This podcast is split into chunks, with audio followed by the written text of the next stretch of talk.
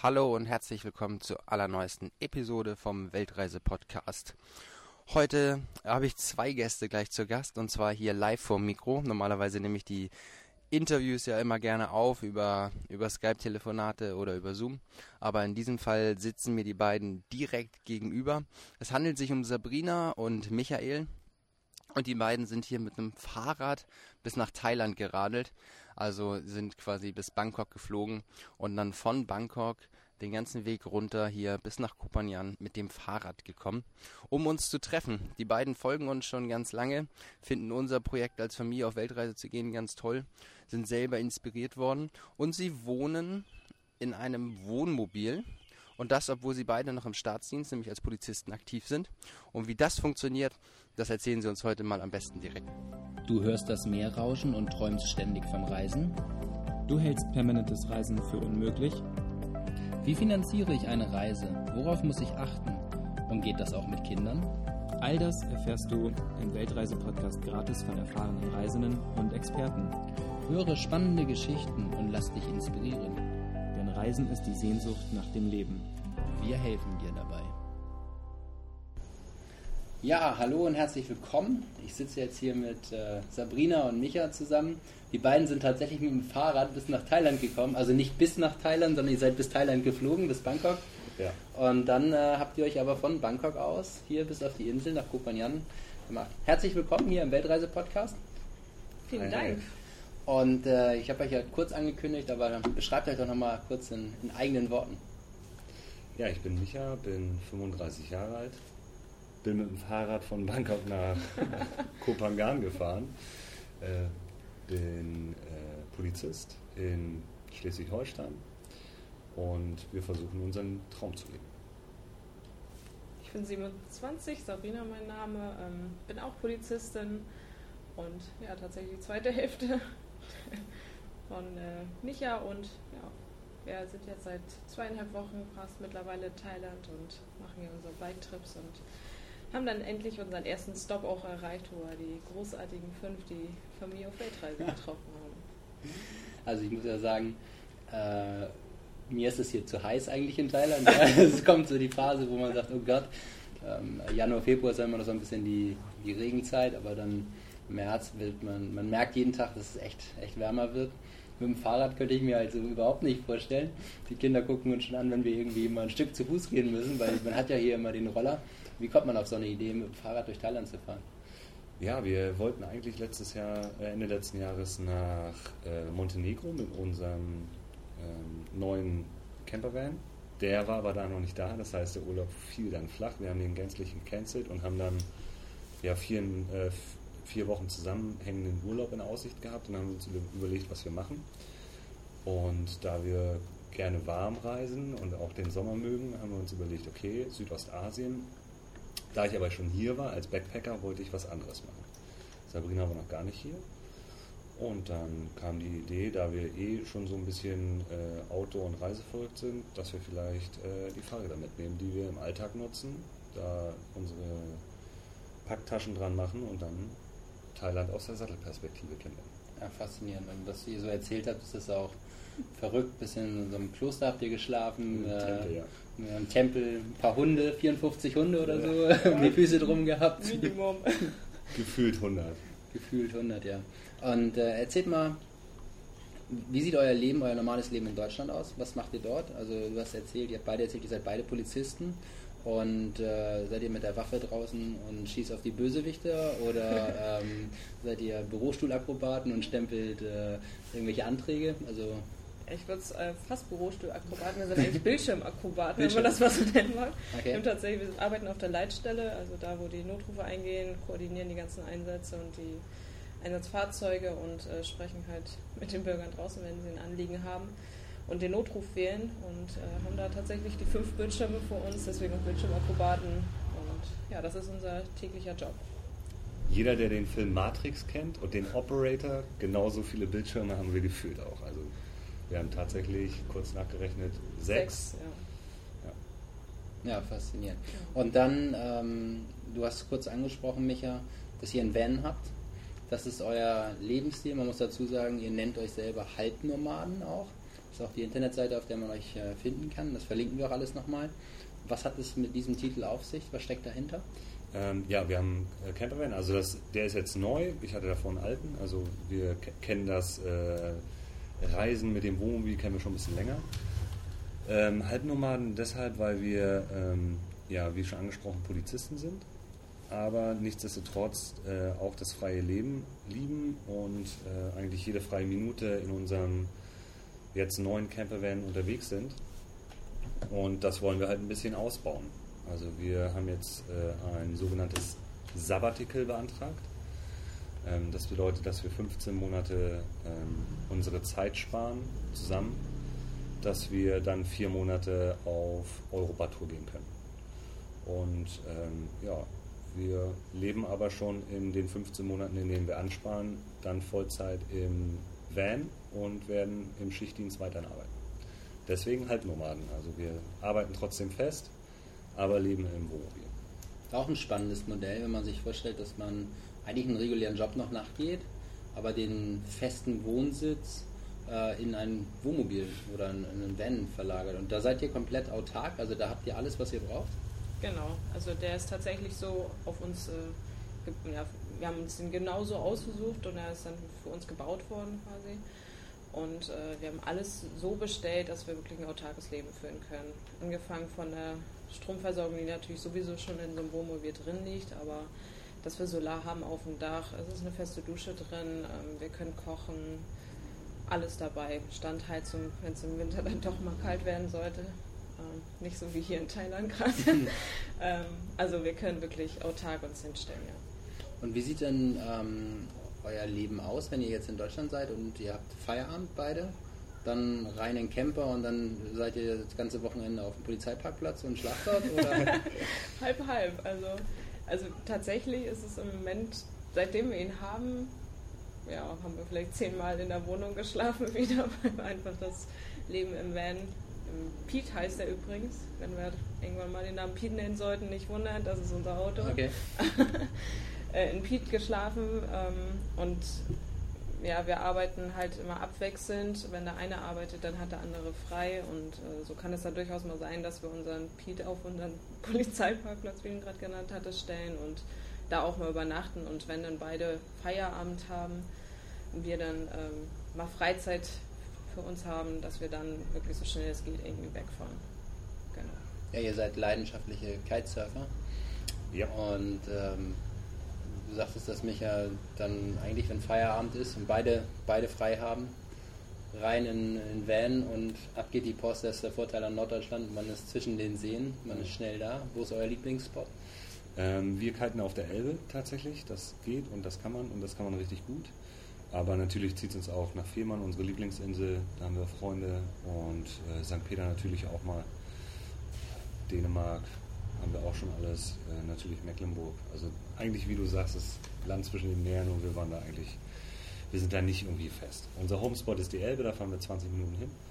Das ist super, auch nach Feierabend, nach dem Spätdienst ähm, im, im Sommer ist da genug Sonnenlicht noch da, um dann wirklich nochmal eine Feierabendrunde zu drehen.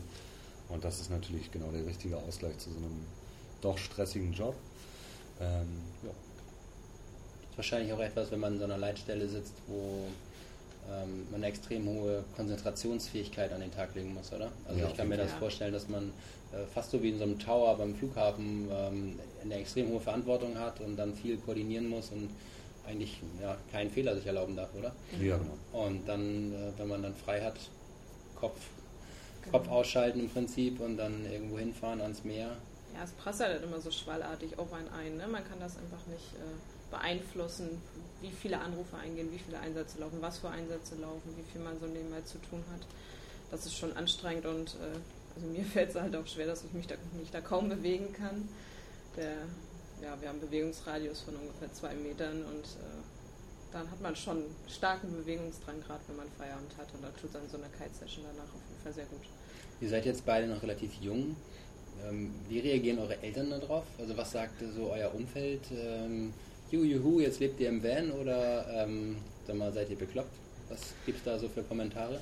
Also mein persönliches und privates Umfeld, das sagt eigentlich genau richtig und machen. Also mein Bruder ist genau das Gegenteil. Der hat halt äh, zwei Kinder, hat ein Haus gebaut, ist drei Jahre älter als ich. Der ist halt so dieses ähm, Vorprogrammierte, wenn ich es mal einfach so nenne, äh, wie es halt ähm, sich jeder vorstellt. Aber der sagt trotzdem, mach das mal. Ähm, was ich witziger finde, sind wirklich die Kollegen. So, das, da erntet man schon manchmal so, äh, was macht ihr? Ihr kündigt die Wohnung und zieht in ein Wohnmobil und lebt dann auch da drin. Also das ist ja kein Urlaub machen, das sind dann die vier Monate, wenn wir auf Europatour gehen. Aber die 15 Monate leben wir ja ganz normal in einem Wohnmobil. Dazu sei noch gesagt, wir haben eine Meldeadresse und wir haben auch ein kleines Zimmerchen bei Sabrinas Mama. Also da ist alles offiziell, aber niemand schreibt uns ja vor, wie oft wir da sind. Von daher ist schon wirklich unser Lebensmittelpunkt im Wohnmobil, aber wir haben dann trotzdem noch äh, einen Anlaufpunkt, wo wir dann auch offizielle Post haben. Ähm, aber das Umfeld kollegial, das ist echt witzig. Aber ich glaube, es ist viel Neid dabei, dass man so einen Schritt einfach mal geht. Wie ist es bei dir, Sabrina? Deine Eltern oder so? Gibt es da, also ich kann mir es ja, nach ihr, ihr, grinst so, die Geschichte will ich hören jetzt. Eigentlich zum Beispiel, wir hatten erwartet, so ein bisschen zum Hintergrund, mein Papa und seine Freundin, die haben auch einen ähm, Bulli, einen T3 und sind auch ähnlich wie wir halt unterwegs, ein bisschen, ja, gesittet darf ich jetzt nicht sagen, aber ein bisschen geplanter. Und die machen ihre jährlichen Urlaube damit und fahren auch mal am Wochenende weg zu Festivals so, aber jetzt nicht jede freie Minute. Und von denen hätten wir erwartet, dass die sofort Feuer und Flamme sind. Und die waren eigentlich eher diejenigen, die sagten, oh, überlegt euch das gut und wollt ihr das wirklich machen? Und also genau Gegenteil zu unserer Erwartung.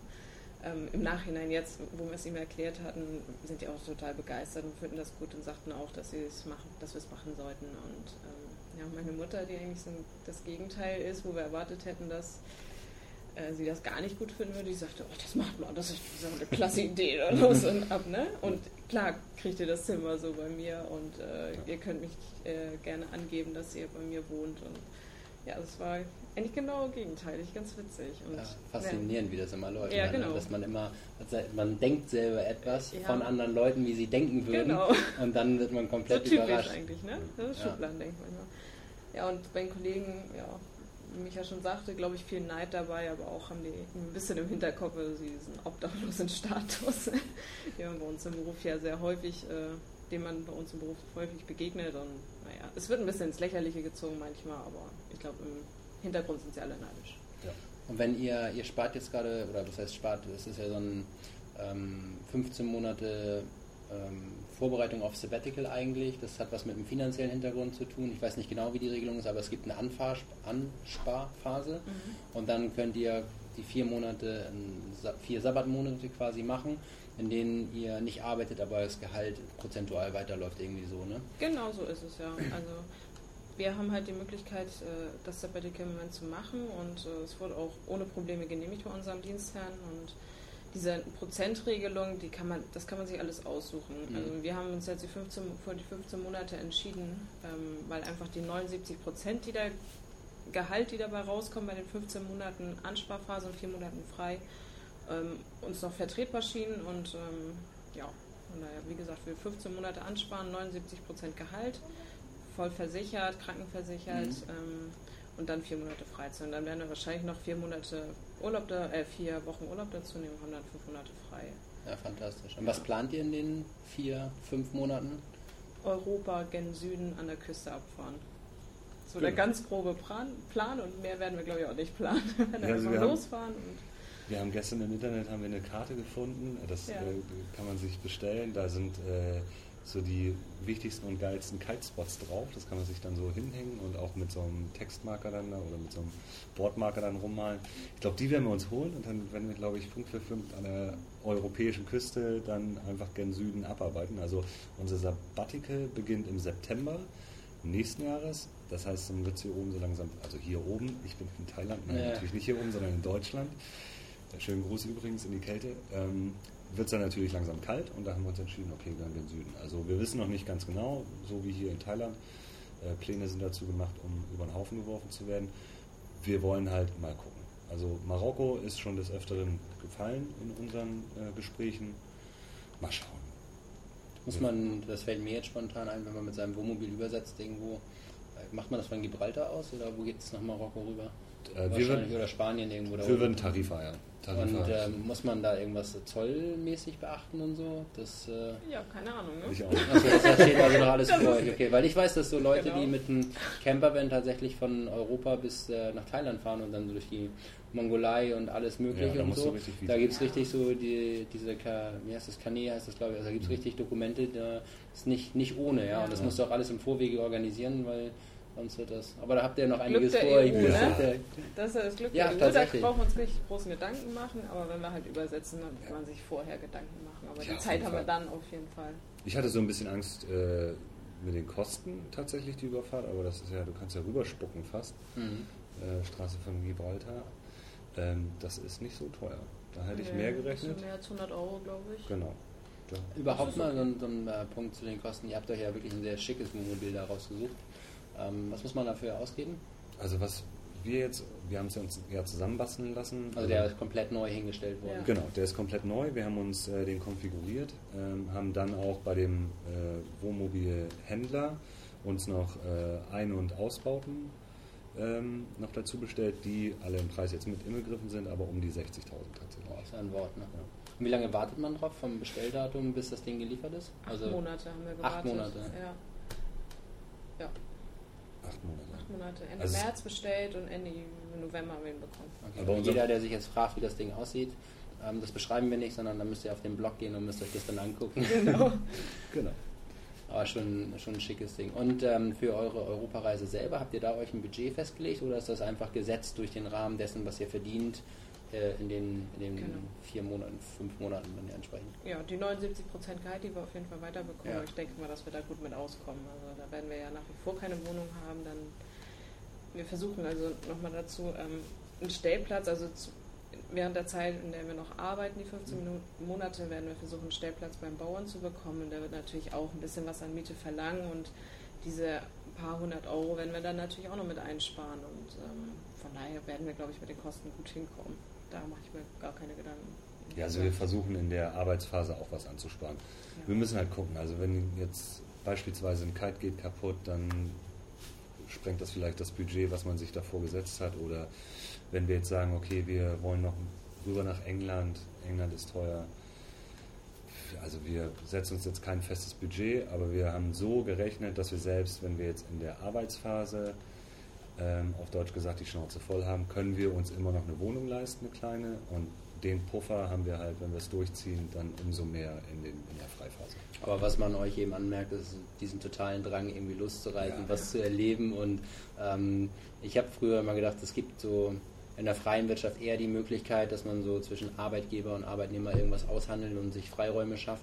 Aber es scheint ja mittlerweile, ich kenne auch Lehrer, die eben auch ein Sabbatjahr machen, ähm, absolut diese Möglichkeiten zu geben.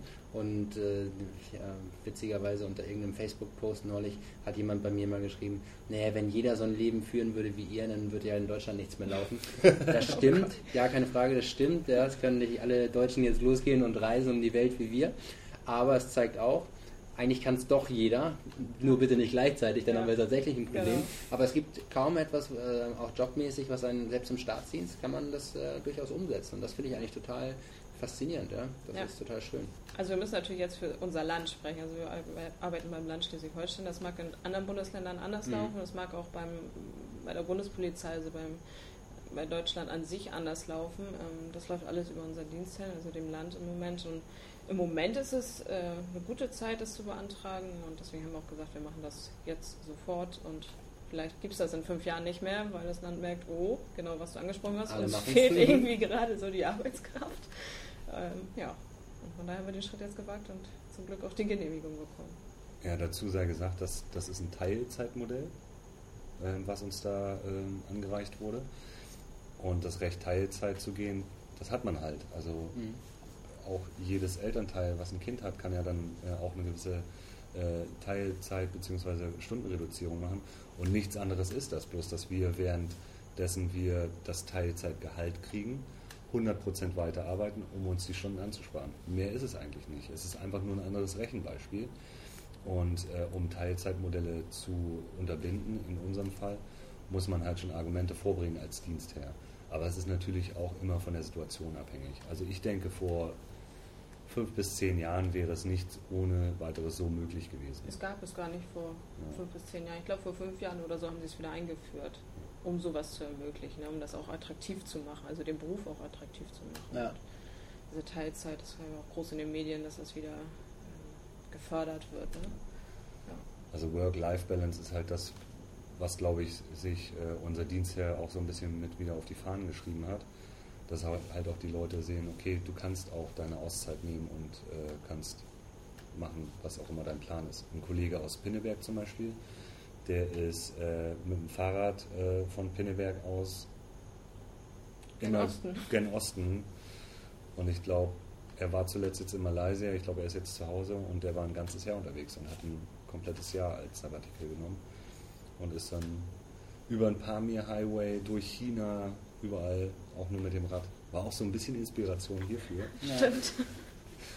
Also es ist super viel möglich. Ohne aber gleichzeitig ähm, ja, das, den Dienstherrn dann im Stich zu lassen und zu kündigen ja. zu müssen. Das ist ja das, was uns Beamte auf Lebzeit ja meistens äh, so fesselt. Also im freien Berufsleben kannst du halt sagen, okay, Starte ich möchte jetzt, genau, ja, ja. ich habe meine Vita, ich habe keine Probleme in einem anderen Unternehmen mit anzufangen.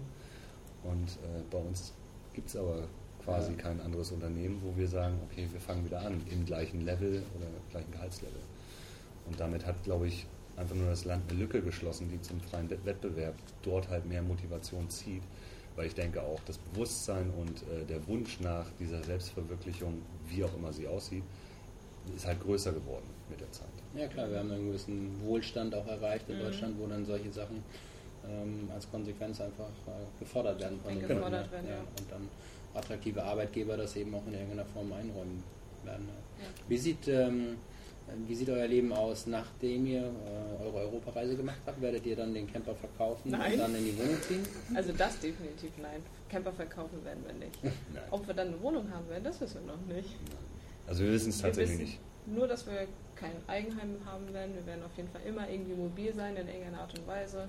Ob wir uns ein Tiny House, ein Mobilheim oder sonst was holen, keine Ahnung. Was ist, wenn die ersten zwei, drei, vier, fünf Kinder kommen? Dann Zwei dürfen es nur sein, weil das Wohnmobil auf sagen, vier wie, wie, wie viele Schlafplätze habt ihr denn für wie viele Kinder? Vier, also für zwei Kinder, also für vier Leute ist das Wohnmobil ausgelegt. Genau, das war auch äh, natürlich finanziere ich 60.000 äh, nicht mal eben aus der Hosentasche, sondern da muss ich natürlich auch zur Bank rennen. Und das war natürlich auch ein Argument, äh, ja. das ein bisschen länger auszulegen. Wir haben vier feste Schlafplätze und auch drei Punktgurte für vier Leute. Also ja. zwei dürfen es maximal in, in, der nächsten Zeit werden, bis das Auto abbezahlt ist. Ja. Also am besten nacheinander statt Zwillinge, weil dann. Äh, oh, ja, das, oh, das äh, liegt in der Familie, aber ja. Aber auch das noch. Bei mir auch. Bei beiden. Ja. Vielleicht ist es auch mit einmal gleich getan, wer weiß. Ja. Mal schauen. Wir lassen uns aber bleibt spannend, aber ja. da schreibt ihr drüber. Ihr berichtet sowieso über eure ganzen Reisen immer auf eurem Blog. Genau. Ihr habt da so eine Testreise gemacht, da durch Schleswig-Holstein mit den Fahrrädern, ähm, bevor ihr hier nach Thailand gekommen seid. Dann habt ihr über einen Camper selber beschrieben und so.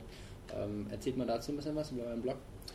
Ja, also in erster Linie wollen wir natürlich darüber informieren, wie es ist, in einem ähm, Camper zu leben, also das Halbnomadenleben ähm, mit den ganzen Hindernissen. Also wir haben natürlich auch Sachen, die wir noch im Köcher haben. Also das Müllthema wird äh, uns als nächstes beschäftigen. Wie gehen wir mit damit um, wenn wir keine Mülltonne haben. Ähm, angefangen natürlich von der Müllvermeidung, dann weiter ein paar Strategien. Ähm, aber natürlich auch die ganzen technischen Finessen. Ich habe jetzt gelernt, im Winter darf man verdammt viele Gasflaschen schleppen, wenn nach drei Tagen elf Kilo leer sind und man heizen muss. Aber natürlich auch unser äh, anderer Lifestyle. Also die Reise hier in Thailand wird natürlich äh, mindestens einen Blogartikel wert sein und äh, wir berichten darüber mit Bild und Schrift und natürlich auch unser Kiten, also was wir sonst so treiben. Aber der Fokus ist wirklich, ähm, den Menschen da draußen Informationsbasis zu liefern, wie ist es, in einem Wohnmobil zu leben und zeitgleich zu arbeiten. Ähm, welche Möglichkeiten gibt es, aber auch das Bewusstsein zu schärfen, wie viel braucht man wirklich, um glücklich zu sein. Also ein Versprechen können wir auf jeden Fall geben, wie es danach weitergeht. Wir werden nicht wieder so eine große Wohnung haben, wie wir jetzt besitzen bzw. mieten. Wir haben jetzt 83 Quadratmeter und kommen jedes Mal in die Wohnung und denken, wofür. Die habt ihr jetzt noch aktuell? Die haben wir jetzt noch, ja. Am 1.6. läuft es aus, bis dahin ist sie gekündigt. Also 1.6. geht das Halbnomadenleben los. Ähm, ja, und halt die Leute begeistern für diesen Lebensstil und ähm, für das, das Ausgleich finden zum, vielleicht wenn man seinen Job wirklich mag, nichtsdestotrotz auch so einen gewissen Freiheitsdrang auszuleben. Weil wir haben es halt gemerkt in, in davor, dass wir halt dieses, die ganze Zeit so eine Unruhe und quasi schon so, so eine Art Schmerz immer wieder, der einen wegzieht, so schmerzhaftes Gefühl, so oh, wir müssen jetzt los. Und damit versuchen wir halt so ein bisschen das aufzuheben und zu sagen, okay, wir machen das jetzt, wir können jederzeit los, wir müssen keinen Menschen für die Post haben, wir müssen keinen haben, der die Pflanzen gießt, wir haben nur noch Verantwortung für diese Wohnung auf vier Räder. Und genau das ist das, was wir wollen, momentan. Und Minimalismus einfach, ne? Mhm. Genau. Habt ihr euch selber auch in so einer Phase damals befunden, wo ihr das Gefühl habt, ihr besitzt einfach zu viel und kauft und kauft und kauft? Oder? Mhm, also kauft und kauft und kauft gar nicht mehr so viel. Ähm, einfach, wir haben vor anderthalb, ja, fast sind schon zwei Jahre äh, unsere beiden Wohnungen zusammengelegt, da sind wir zusammengezogen und äh, weiß ja jeder, der das schon mal gemacht hat, man hat die alle Gegenstände fünffach, mhm. weil jeder hat jeden Gegenstand eigentlich doppelt und äh, ich benutze mal das Beispiel des Teigschabers. Äh, irgendwie hatten wir vier, drei Teigschaber und ich frage mich, wie viele Kuchen soll ich denn gleichzeitig backen, um den nutzen zu müssen. Ne? Und ähm, da haben wir schon gedacht, um Gottes Willen haben wir viel Scheiß, wenn ich das jetzt mal so sagen ja. darf. Und da haben wir sehr, sehr viel schon weggeschmissen. Und das, ja, so dieser Gedanke kam eigentlich erst so letztes Jahr auf, ne? Ähm, dass wir merkten, irgendwie belastet es uns alles mehr, als dass wir glücklich daran sind ne? und damit sind. Und ähm, haben dann versucht, immer auszumisten, Sachen zu verkaufen und äh, uns ist gar nicht mehr, mittlerweile gar nicht mehr so wichtig, die Gewinn bringt, irgendwie einen Mann zu bringen. Das war eigentlich so unser erster Punkt immer, aber mittlerweile sagen wir, weil es so anstrengend ist, auch wirklich die Sachen zu verkaufen. Ähm, lieber verschenken an Leute, die sowas benötigen oder weitergeben, Sozialkaufhäuser oder an die Straße stellen. Irgendeiner nimmt das immer mit und äh, ja, da sind wir immer noch dabei leider. Wir haben sehr viel in der Wohnung und im Keller und ja, versuchen das alles loszuwerden und werden eigentlich mit jedem Gegenstand, der die Wohnung verlässt, glücklicher. Wie viel Teigschaber habt ihr im Wohnmobil? Kein. Hm? Kein. Aber eigentlich bräuchten, den nehmen wir aus der Wohnung einfach mit den ins Wohnmobil, weil wir können tatsächlich noch Kuchen backen im Wohnmobil. Ja. Man braucht nur einen Teigschaber. Ja. Im, Im, Vorgespräch habe ich schon mal so ein bisschen versucht reinzuhören, ähm, ob ihr euch durchaus vorstellen könntet, komplette Nomaden zu werden. Also auch den Job dann irgendwann mal an den Nagel zu hängen aber ich glaube, das kommt für euch nicht in, nicht in Frage, oder? Nee, ähm, also ganz aufgeben auf gar keinen Fall. Für mich, natürlich muss Sabrina dann gleich für sich sprechen, aber ich mache meinen Beruf unheimlich gern, ähm, fühle mich da auch äh, ausgefüllt und äh, wahrgenommen. Ähm, das ist auch nicht das, was uns äh, mehr oder weniger in diesen Nomadismus äh, geführt hat, sondern halt, dass wir in dieser Freizeit diesen Drang hatten und die, äh, diese Zwänge erlebt haben und nicht im Beruf. Ähm, das hört sich für viele komisch an, weil ich denke, viele, die äh, gerade diesen Open Mind für diese Sachen haben, fühlen sich halt im Beruf nicht wohl und fühlen sich da eingeengt und dieses äh, 9-to-5-Job oder wie es äh, ausgedrückt wird, dass sie da halt. Und das haben wir halt nicht als Gefühl, weil wir fühlen uns pudelwohl in unserem Beruf.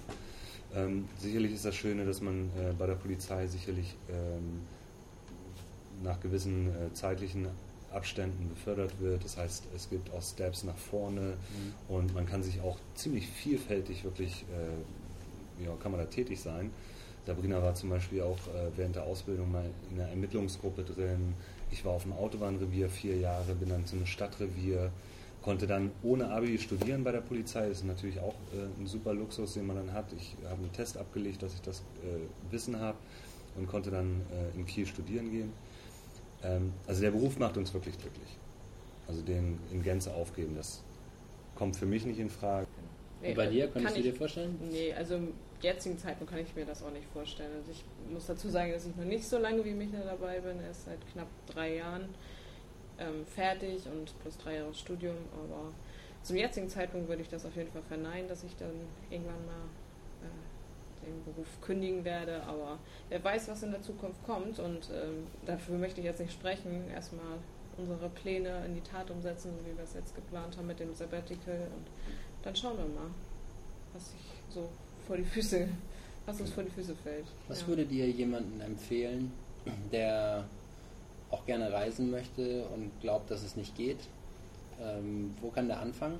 Also gibt es irgendwie YouTube-Kanäle oder Blogartikel, die für euch inspirierend war oder äh, irg irgendwas, wo man anfangen kann? Also wir haben uns natürlich, es war wie bei vielen sicherlich auch in äh, ihrem Werdegang eine Entwicklung. Ähm, wir haben uns belesen erstmal, haben äh, unter anderem auf dem Blog Overland Tours, den könnt ihr auch auf unserer Seite, da haben wir eine Verlinkung, vielleicht packst du es auch mit Packe ich auch gerne mit runter. Ähm, der hat einen äh, guten Blogartikel zum Thema Sabbatical, der nutzt das auch ausgiebig und hat es ausgiebig genutzt, arbeitet auch mit Leuten zusammen, die das nutzen und Gastartikel schreiben. Ähm, da haben wir uns erstmal informiert. Da gibt es eine super Tabelle, wie es äh, mit den Prozenten, da haben wir uns auch inspirieren lassen mit unseren 79, Quetsch Prozent. Ähm, und dann haben wir natürlich irgendwann die Landesgesetze gewählt und wirklich geguckt, welche Möglichkeiten gibt es. Dann haben wir Kontakt aufgenommen, unter anderem mit Kollegen, die selber ein Sabbatical beantragt haben, weil wir natürlich momentan, und vielleicht wird sich das noch ändern, vielleicht werden wir dann noch links und rechts ein bisschen gucken, aber momentan können wir halt nur für uns Beamte reden in Schleswig-Holstein. Ähm, ja, und dann haben wir irgendwann das äh, beantragt und dann ging es los. Also Overland Tours war wirklich für uns äh, gerade was dieses Visuelle angeht, äh, eine gute Möglichkeit, wirklich zu gucken, welche Möglichkeiten gibt es. Also man rechnet da ja mit Prozenten rum und mit dem eigenen Gehalt. Und wir haben ja auch noch Zuschläge und so. Wir wussten da nicht recht mit umzugehen. Aber das hat auf jeden Fall ein bisschen Licht ins Dunkel gebracht. Und fürs Reisen selber, gab es da irgendwas, was noch inspiriert hat? Also jetzt die Fahrradtour und so. Du hast gesagt, es gab einen Kollegen, der nach Malaysia gefahren ist. Eigentlich steckt das so eher in uns drin. Ne? Also wir lassen uns gar nicht so viel von irgendwelchen anderen Leuten inspirieren. Klar kommt man in Gespräche mit anderen Leuten und äh, dann reifen irgendwelche Ideen in einem natürlich ähm, heran, aber so an sich so die ganzen Reisen reifen bei uns eigentlich im Kopf. Habt ihr eine, eine, eine Bucketlist, was ihr noch so abhaken wollt? Du hast gesagt, die Kitespots in, in oh, die, das wird jetzt lang. Wir die ist lang, die ist zweite, lang. Zweiter Podcast. Wenn es jemand wissen will, ich äh, wir schreiben. Gibt es einen Blogartikel dann dazu? Nee, aber worauf ich noch hinaus wollte, nochmal zurück. Ähm, also ich glaube, der, der Gedanke zum Reisen und auch die Art des Reisens, das wächst irgendwie in uns selbst, was ja, Sabrina genau. gesagt hat. Genau. Aber wenn es um Details geht, also wie jetzt du zum Beispiel gefragt hattest mit dem Zoll, da informieren wir uns schon. Also ja, fürs stimmt. Fahrradreisen hier in Thailand zum Beispiel, da haben wir äh, auf der Seite von Stefan in Thailand, das ist ein, äh, in Thailand, in der nördlichsten Stadt Thailand lebender äh, Deutscher. Ähm, und der hat als, auch auch als Hobby Fahrradfahren und den habe ich halt gefragt, okay, was denkst du mit dem Zelt, passt das, mit den Unterkünften und so Detailfragen, dass man sich nicht ganz, äh, dass man nicht ganz die ganzen falschen Sachen mitnimmt. Ähm, das schon, aber die Ideen selber, da haben wir dann eigentlich unseren eigenen Stil. Und ja. das war jetzt natürlich eine Fernreise, wo wir gesagt haben, okay, da müssen wir uns ein bisschen informieren. Aber zum Beispiel die äh, dreieinhalb Wochen in Schweden ähm, vom auch von einem Blogartikel zu lesen, äh, Hiking, Hiking, und Kiting with the Moose. Ähm, da haben wir eigentlich nicht viele Pläne gemacht. Nee. War natürlich ein glücklicher Zufall, dass Sabrina Schwedisch sprach, spricht. Ähm, aber ansonsten haben wir auch nicht viele Pläne gemacht. So wie andere Leute auch Urlaub machen, einfach los. Genau, einfach genau. los. Ja gut, aber ich glaube nicht, der Durchschnittsdeutsche fährt mit dem Fahrrad oder packt sein Fahrrad irgendwo ins Flugzeug von Thailand. Ja, ja, das stimmt. War jetzt noch eine abschließende Frage. Wie sehr tut der Hintern weh nach zwei Wochen Fahrradfahren bisher? Mir tatsächlich nicht. also mir schon. Man muss dazu sagen, dass Sabrina so einen schön weich gepolsterten Trekking-Sattel hat und ich meinen super knüppelharten Mountainbike-Sattel, weil ich ein Mountainbike fahre und einfach nur da die Sachen dran gemacht habe, dass ich was ranhängen kann. Es tut schon weh. Also der zweite Tag, glaube ich, da habe ich ganz schön gejault, aber mittlerweile gewöhnt sich ja. dran, aber die Hitze ist anstrengender als der harte Sattel, glaube ja, ich. also es ist tatsächlich, ja. ja. Bei 42 Grad im Schatten, mittags, prallender Sonne auf der guten naja, Autobahn ist es hier nicht, Inter, aber Interstate 4. vierspurigen Auto. Ja, das ist der Verkehr ist, ist glaube ich, auch eine ganz schöne Herausforderung. Ne? Ja, also der Verkehr in Thailand, das, dem muss man sich bewusst sein, dass man... Würdet ihr das mit Kindern auch nochmal machen? Nein. Also in Thailand nicht, nein? Nee, nicht Thailand. Def definitiv nicht. Also Radreisen sind schön, haben wir auch gemacht. Ja, ja. Bis Polen, da war das Fahrrad weg bei uns tatsächlich. Richtig klischeehaft. Oh, Am zweiten Tag in Polen haben sie das Fahrrad geklaut. ähm, aber Radreisen mit Kindern geht eigentlich hervorragend. Ne? Ja, ja. schon definitiv. Also als ja, kleiner cool. Tipp am Rande, in Bangkok würde ich kein Fahrrad fahren. Haben wir auch nicht gemacht. Wir haben uns rausfahren lassen, 50 Kilometer. Und sind dann erst gestartet. Und das Danke. war auch die beste Entscheidung, die wir, glaube ich, in unserem Urlaub hier getroffen haben oder davor. Und ihr fahrt jetzt noch äh, rüber, also wir sind ja auf Kupanian, das heißt, wir sind auf der äh, Ostseite, ja, und ihr fahrt noch ähm, wieder zurück, dann also auf die Westseite kommt ihr auch noch an die Westküste und dann genau. geht es dort wieder hoch Richtung Bangkok, von wo aus euer Rückflug dann geht und dann sind die, das sind vier Wochen Urlaub dann genau. vorbei. Ja, mal schauen. Wir werden wahrscheinlich nach Westen nicht mit dem Fahrrad fahren, weil die Berge einfach zu hoch sind. Wir haben ja nicht mal den Hotelberg hier geschafft. ja, das muss man ja, das die Kombination aus ja. den Temperaturen und den Bergen. Ja, und auch einfach unseren Fahrrädern. Ne? Also wenn die Gänge einfach ausgehen, ausgehen genau, ja. und man nicht mehr niedriger schalten kann, dann rollt man halt drauf. irgendwann hinten runter oder, oder kippt um oder so. Und haben gesagt, nee, das tun wir uns nicht an. Und na, mal schauen, wie viele Städten, äh, Etappen wir noch fahren werden. Ja, ja genau. cool. Euch auf jeden Fall viel Spaß. Vielen Dank für eure Zeit hier, für das Interview. Ich glaube mal was ganz anderes dabei gewesen. Ja. Und äh, alle Links, äh, was ihr erwähnt habt, packen wir unten rein. Schaut mal vorbei bei Halbnomaden und ähm, die ganzen Blogartikel, alles. Habt ihr noch was anderes? Seid ihr bei YouTube oder so? Noch, noch nicht wahrscheinlich. Ne? Wir sind bei Facebook, wir sind bei Instagram und wir haben den Blog. Genau. Und ah, cool. was da noch kommt, wir wissen es auch nicht. Mal gucken. Spannende Reise. Packen wir drauf. Schaut euch das auf jeden Fall mal an. Und ähm, ja, ganz lieben Dank an euch beide für die Zeit hier. Dir auch vielen Dank.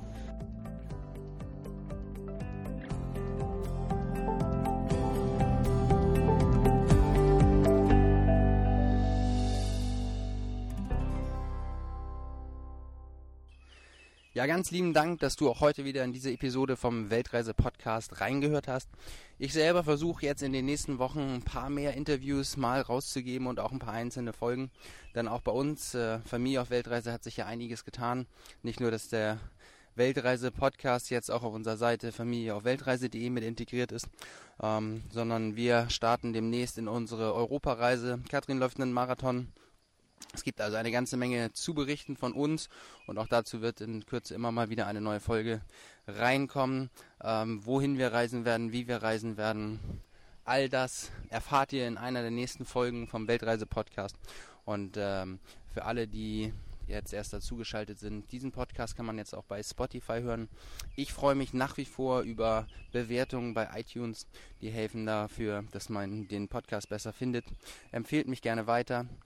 In diesem Sinne bedanke ich mich ganz herzlich und freue mich bis zur nächsten Episode.